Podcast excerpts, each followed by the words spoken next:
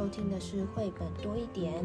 在第三季的节目当中，我们要从奖项的角度介绍一系列有意思的科学绘本。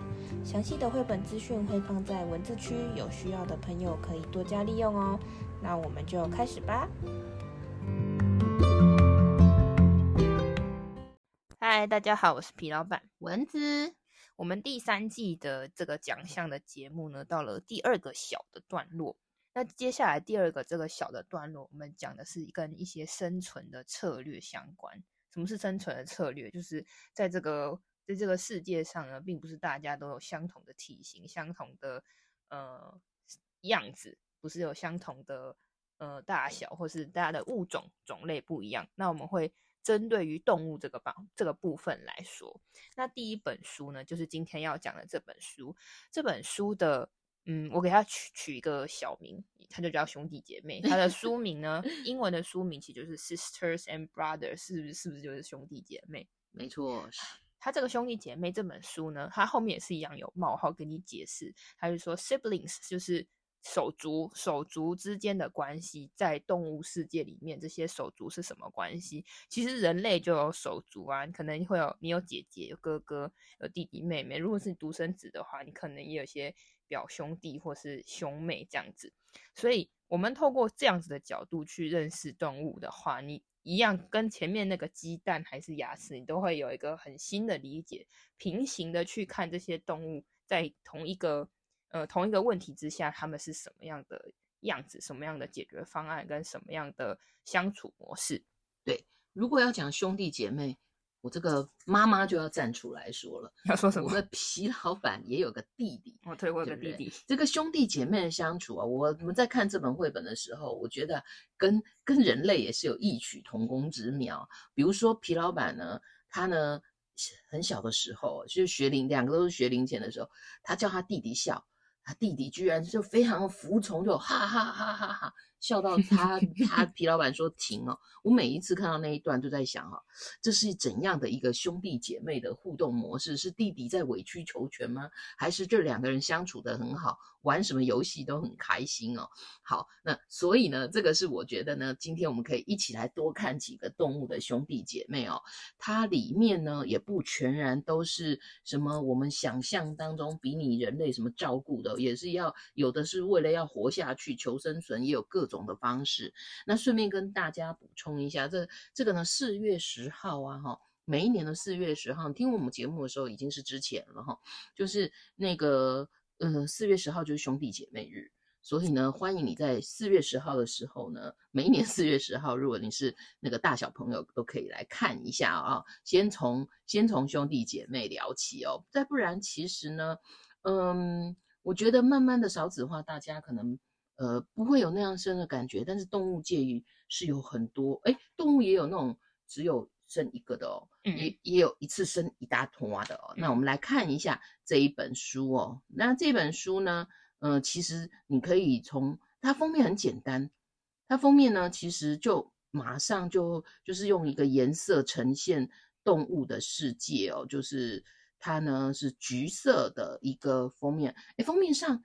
好像两只很大的大象，对，就大象。但它其实里面呢讲了各式各样动物。那在进入这一本那个这一本绘本之前哦，一定要跟你讲一下，就是这个作者相当了不起呀、啊。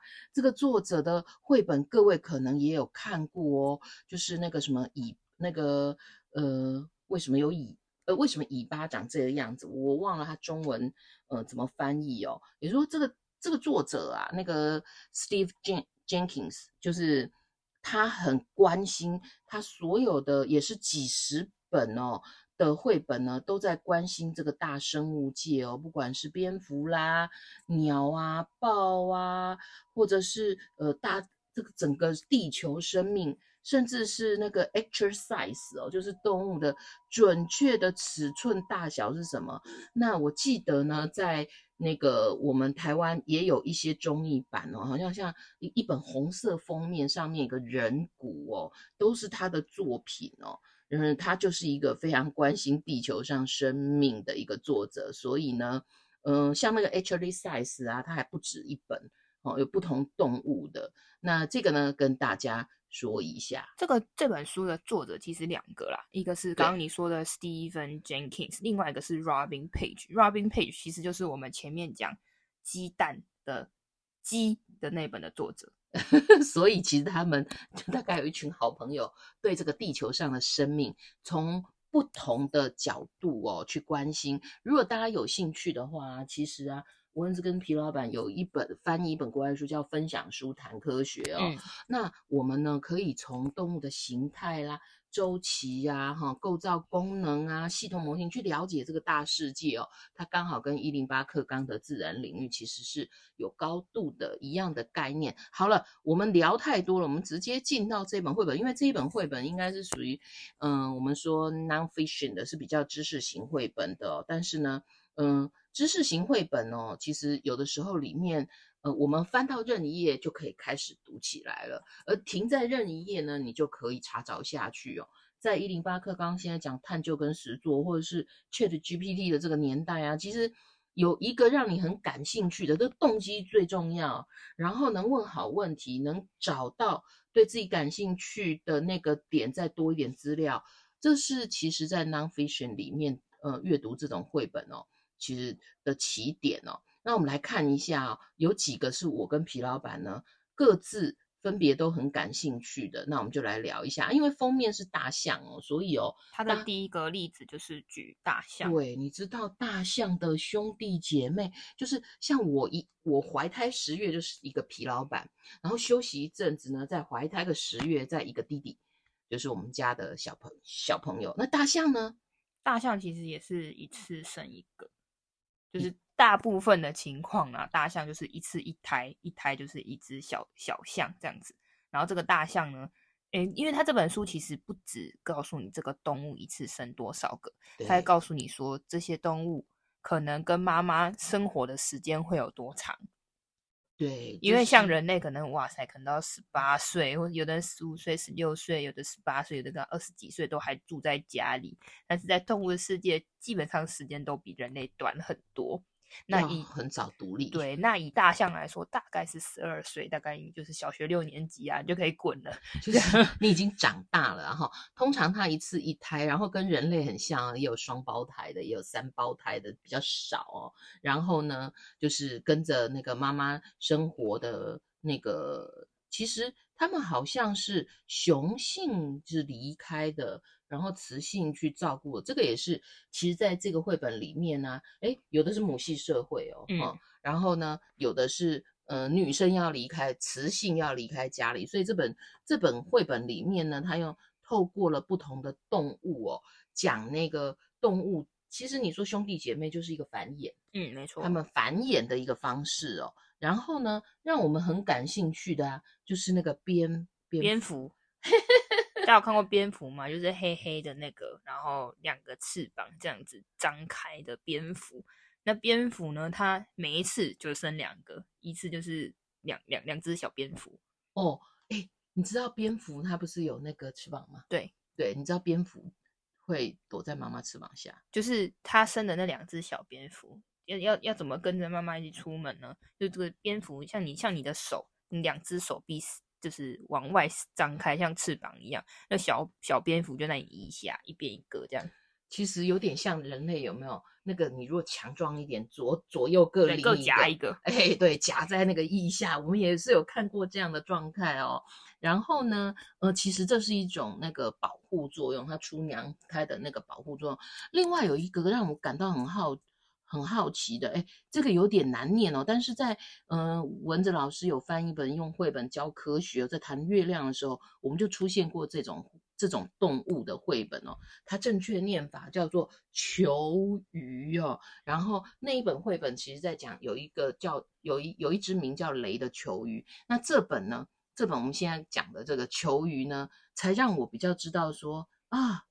球鱼一次是生生四只，是不是？对，它四胞胎，就每一次都生四个，而且四个会长一模一样。对，这样好难，好难辨识哦。而且四个一模一样，也不是有男有女，就是四个姐妹，or 四个兄弟，就是同同一种那个雄性或雌性。就补充一下球鱼怎么写，如果大家有兴趣的话，球的话就是犬字旁，就是左边是一个犬字犬字旁，右边是一个一二三四五六七八九的九，中文那个九。然后呢，鱼也是犬字旁，然后右半边是那个鱼先生、鱼太太姓姓氏的那个鱼，就是球鱼。大家去找就可以看到球鱼长的样子，它是一种哺乳类动物啦。对，那它它长得其实还蛮好笑的，就 是有点像洗衣板。就是嗯，其实如果你上网去查的话呢，它会。就是大家常常会把它跟食蚁兽啊、穿山甲啊或者是什么搞在一起哦。那大家可以上网去了解一下。那么，呃，除了球鱼之外呢，还我们刚刚讲的，好像这繁衍起来啊，哈，都是属于比较少一点的。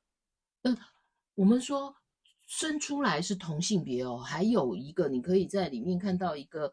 蜥蜴也是，好像都是边尾蜥，对，都是西墨西哥边尾蜥。因为它只有姐妹哦，对，他们家全是女的，而且长得什么都一样，是吧？就都一模一样，就是你跟他，跟你跟你妈会长一样，你跟你阿嬷就是女的嘛，阿嬷也会长一样，你跟你的真真阿嬷也会长一样，你跟你的姐姐会长一样，你跟你的妹妹也会长一样，就总总而言之，他们全家都长一样，就是他们全家的。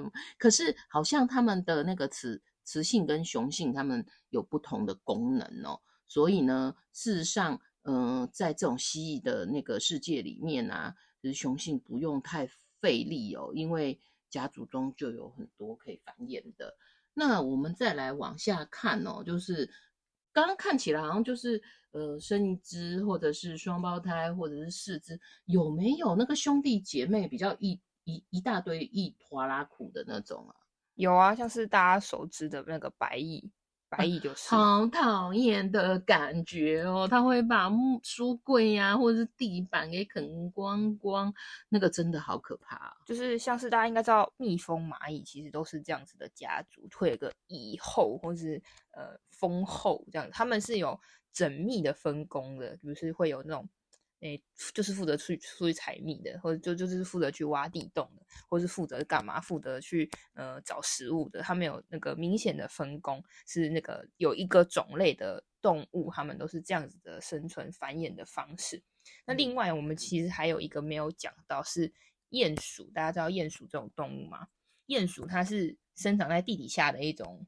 诶，应该也是哺乳类动物，诶，地道里面的是吧？对，它因为生在地道里面，所以它视力其实也不太好。但他们也是，它他们是有那个、哦、明显的阶级阶级制度，有点像说印度还是印度吗？种姓制度，有点类似那样，但没有那么，因为它不是应该不是叫这个名字。总而言之，他们是有分级的，分阶级的，还有分年龄，还有分工作，就是 大家都有自己的 position 这样子。那因为他们是住在地底下，地底下要怎么生存？地道嘛。他们有地道，有自己的一个一个王国。从哪里？这样好挤哦！这样如果要那个会车的时候怎么办？会车的时候，他们就有就有一个固定的原则了。首先，你大的一定要先走，所以小的要让大的走。嗯，可是地道那么窄，怎么走啊？踩在身上过去啊？对啊。就小的你就要蹲下，不是不是大的比较强壮，小让小的在身上。Uh, no no no，就是小的要蹲下，让大的先。这也是这本绘本里面趣味的地方哦。我们没有办法哈、哦，用我们人类世界的某些道理来判断。嗯、那小的在下面不是被压死了吗？但是他们就是长幼有序、有先后，还有上下。嗯嗯嗯。然后接接下来后后面当然会介绍非常多动物，我们并不会每一个都讲。其中可能大家知道熊吗？熊它可能就每次生两三个，就是有的有的动物其实跟人类很像，就是一次就一个两个，maybe 最多三个这样子。对，那前面讲的都好像稍微温柔一点，然后刚刚呢只有讲到一个好吧，就是长。长幼有上下，他那个书后半呢、啊，其实就开始哦，有些兄弟姐妹的关系啊，也不是不好，但是就是竞争，嗯、对，他们是竞争关系。我我们可能人类啊。大部分就是啊，大要大要带小，大家都要尽，就是尽量公平的资源，大家都可以长大，这样好开心，很幸福。可是其实小的也常常觉得很委屈，好像都要听大的，嗯、或者是说兄弟姐妹里面有谁的表现比较好，心里也是多多少少有那种就是希望，当我们希望嗯、呃、一起共好的方向啊，就是兄弟姐妹合作。可是我们就来看一下这个动物界有那种是。诶，竞争到你死我活的，我们就举两个例子。第一个是那个斑点猎狗，一种很像接近土狼的，对，接近土狼的一个一个很凶哦物种。那他们呢，也是有兄弟姐妹的，也是有两三只、三五只这样子。那他们从小呢就开始打架，在打架的过程中，一定会有比较强壮的一方跟比较弱的一方。那有的比较弱的那一方，可能就，诶，小受伤可能没事，大受伤的话，也不会有人去救他，就 let it go 了。好悲惨。嗯，所以由于这样子的策略，基本上这个物种所保存下来的都是很，就是比较强壮的，而且很凶悍哦。就是从很小只，因为它跟兄弟姐妹在一起，就已经是一个生存淘汰赛哦，所以是很凶猛。那这个还听起来好像，嗯，还可以接受，但是有点有点恐怖。那已经很可怕啦。还有下一种的吗？再下一种物种呢？它是一种蜘蛛。这个蜘蛛呢，它生很多，生一窝，是不是什么黑寡妇那种东西？这个蜘蛛呢，大概每次会生一个，like 七百个，七个吧，七百个卵，应该是卵。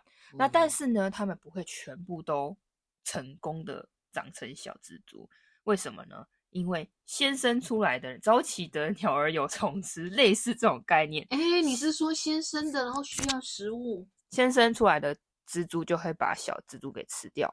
哇，我的天呐，越来越听不下去。是，所以这这这也是他们的生存的策略之一，就是前面一半可能我们刚刚先讲的例子，就是就是大小都差不多，大家有分工。那到后面我们讲的这两个例子呢，他们是彼此兄弟姐妹之间是有竞争关系的，有的根本就还没出生就开始竞争的，是非常这么非常严峻而刺激的一个生存的过程。那这是真是太可怕了哦！哎，那其实呢，在这本里面还有一种很有趣的方式是，他们呢为为了要长大是要躲到妈妈的嘴巴里，是吧？就是它里面有讲一种鳄鱼 （crocodile），一种鳄鱼。它这个小鳄鱼呢，大鳄鱼的大小其实蛮大的，如果大家有概念的话。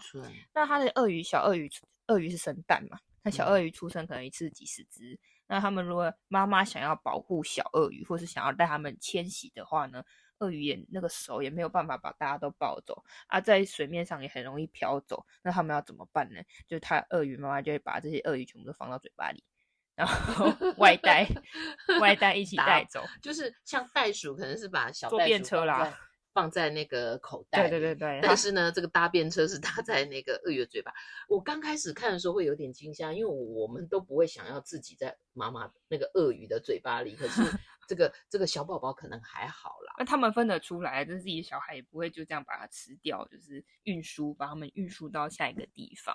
那另外呢，他还有讲讲到另外一种非常非常小的动物。这个是应该是最小的哺乳类动物，它的名字也是蛮特别的，叫做蛆精。蛆的话是一个老鼠的鼠，然后你把那个尾巴拉长，上面是一个句点的句，蛆，它念蛆。然后呢，精也是一个老鼠的鼠，尾巴拉长之后，上面是一个青色的青。哎。各位，你有想过吗？你可能不是查字典的年代哦，文字老师是查字典的年代。然后那时候呢，说那个呃部首啊，部首里面啊，笔画最多的。我每次看到鼠，都会在想，到底是有哪些字啊？鼠本身已经笔画够多了，鼠部的字有哪一些？今天这个取景啊，两个字都是鼠部。没错，这这个这个动物其实。真的很少见，是比较特别的一个物种。它的特色就是它很小，非常非常小。请大家把你的手拿出来，留下一根食指，它就是你的食指的第一个指节，指甲的那个指节那么大，这样就是一只。非常的小，哦，它就是一只很小很小的，应该就叫它小老鼠吧。就这么小的小老鼠，就是由于它的 size 非常小，所以它们也有自己独特的生存策略。刚刚是说鳄鱼嘛，就就是外带，外带在嘴巴里面一起带走。那小老鼠就已经那么小了，嘴巴还那么小，不可能外带嘛。那它们要怎么一起移动嘞？嘿，很可爱哦。如果你看到这个画面呢，啊，你会看到这些小东西排队。没错，他们就排队，一个头接一个屁股，一个头接一个屁股。大家有看过那种？我记得是日本的小朋友吧，就是出去散步的时候，老师就会拉一条绳子，然后然后大家都握在绳子上，然后就一个拉一个，一个接一个。再不然呢，没有绳子的话，就是那个一只手接前面的小朋友，一只手呢拉后面的小朋友，看起来好可爱哦。然后呢，在这一页啊，其实，在每一页你都可以发现哦，它一个大跨页哦，有时候不是一种动物。嗯，它会搭配不同的动物，所以它其实是有一些关联性哦。大家把书找出来读的时候啊，你也可以留意一下哦，它到底是怎样的设计哦。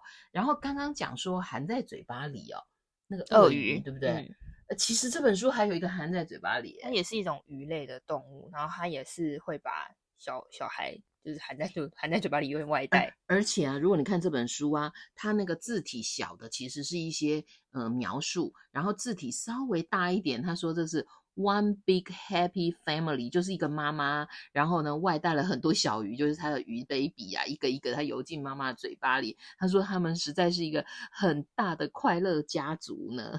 嗯，所以其实这本书你把它仔细看，它其实就是类似一个呃纸袋的图鉴。你讲的比较。那个生硬一点科学用词就是子代，亲代就是爸爸妈妈，子代就是他的小下一代，就是这些小孩，不管是不不管是雌的还是雄的，就是他的子代，它就是一个类似这样子的图鉴。可是它是用兄弟姐妹这样子的形容词，就很容很容易让小朋友理解，因为兄弟姐妹大家都知道一个概念。那比如说狗，比如说家里有养狗好了，狗可能也会生小狗。你家如家里如果有往养那种。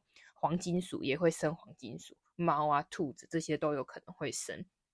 那他就是用这样子的角度跟你去介绍一些，当你不认识这个物种的时候，你一样也可以用兄弟姐妹这样子的角角度去理解理解不一样的动物。我觉得是一个很要什么很亲民的一种做法。对，其实这样子呢，小朋友就很可以理解说啊，动物之动物的世界也有兄弟姐妹。然后呢，其实是有亲子的。这中间我们刚刚讲说，鳄鱼跟那个呃另外一个鱼类，他们呢其实是很欢乐的哦，并不是大鱼吃小鱼，大鳄鱼咬小鳄鱼哦。其实他们有每一家有每一家，家家有本难念的经吗？他们是欢乐时光。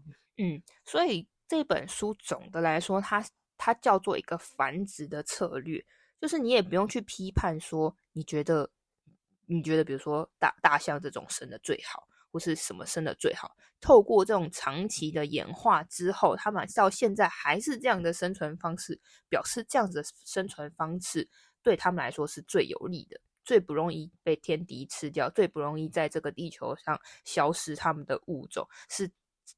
因此，所以他们是保保存了上面我们可能所说的，他们可能生了多少蛋，或是有多少子代，或是怎么样的去照顾育儿的行为都有所不同。那其实呢，这些繁殖的策略大部分就是分两种，不知道大家有没有透过这几个例子有一些区别，有没有分出来？其实就两种，一种呢，就是就是像人类一样，非常重视这个质量。生一个哦，那我就要给他最好的，要好好的照顾，要有吃好喝好，长照顾到他可能十岁、十五岁这样子，然后才离开这个群体，就是有新的伴侣，然后有新的家庭，这是一种。跟人类比较像的，另另外一种呢，就像投资那样，要分散风险。大家投资嘛，要分散风险。像生几百个，我一个妈妈，我怎么可能照顾几百个？那就是看哪一个品质比较好，它就可以留下来，就可以长大，变成一个新的成熟的个体。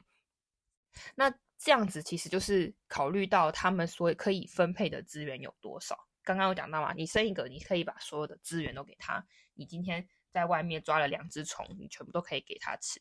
当你生一堆的时候，你你你你能够所获得的这些食物的资源，或是生存的空间条件有限的时候，它们就会在呃这些比较多的子代里面去挑选哪一些是好的品质。刚刚不是有说吗？那个猎狗，它要强壮的就可以留下来。是。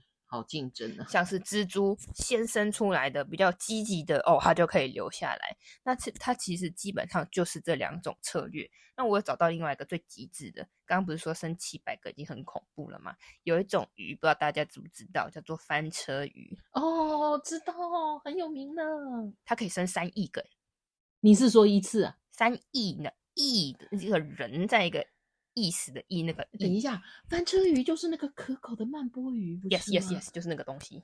哦，三亿个啊，好可口啊！嗯，其实这本书它有一个，嗯，可能也不叫做偏颇，它大部分都是陆生的一些动物，海洋里面的讲的比较少。但是海洋里面其实，呃，鱼类大部分生卵嘛。当然有一些例外，鱼鱼鱼类的那些卵啊，它其实就是更是一些更是一种分散风险的方式，它就是生一堆啊，然后先妈妈先生一堆，然后呢，再再随便的受精一下。然后看谁可以变成小鱼，那他就成功了。他就这是他的生存策略。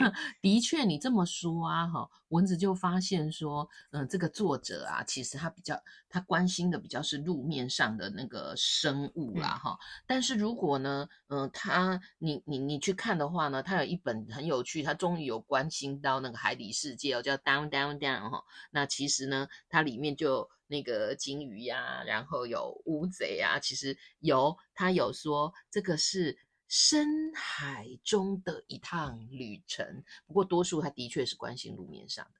对，透过这本书，其实就跟跟牙齿那个很像。透过这本书，你就会发现说，哦，动物，你去动物园就可以再看看看别的东西。动物动物园不是有那个介绍的告示牌嘛？通常大家也不太会去看它，都去看那个动物本人。而其实告告示牌或是那个解说牌上面会给你很多资讯。因为为什么呢？你在看动物的时候，你不可能刚好看到它在下蛋呐、你也不可能刚好看到他在育儿，或是你不可能看到他哦，这个这个人，呃，不，这比如说这只鸡，然后这三只小鸡是他的，你你也分不出来，因为你看起来都长一样。那透过这样子的故事，可以跟你介绍一些他们真实繁衍的一些策略跟生存的方式，我觉得是很特别，可以介绍给大家。这边蚊蚊子也想跟大家分享啊，其实，在国外啊，有些地方啊，像动呃离我们不远的，比如说日本，哈，京都有个动物园，它里面就会有 library。就会有图书馆，然后里面就会有各式各样，就是有关于动物的绘本哦。我们来呼吁一下，我们帮台北市动物园做一点事好了。好，那最后我们一样会有三个问题。第一个，虽然我刚刚说你不用去评判说哪一种动物的生存策略比较好，他们没有比较好，对他来说那就是最好，好不好？他如果觉得那不好，他早就灭种了。但是你觉得哪一种动物的生存策略很聪明、很厉害？你觉得是诶，你没有想过的这种生存策略，那为什么？那第二种，如果你可以选择，你想要是哪一种动物的生存策略？你现在是人类啦，嗯、你只有一种选择。对，如果是动物，我也希望是在有爱的兄弟姐妹之下成长。但是应该可能也会有人就是比较想说，呃，可可以挑选择我这个这个子代这样比较厉害的这种方式。我不知道，whatever，这是一个开放性的一个问题。那第三个，你还知道哪一种动物的小孩是超级多的吗？你可以上网找看看。哦、对，曼波鱼是我们目前为止查到还蛮惊吓的数量，希望你也去探究看看哦。好。如果你喜欢今天的节目，欢迎分享给你的朋友，并可以在留言区留下你的答案哦。我们下个故事见，拜拜，拜拜。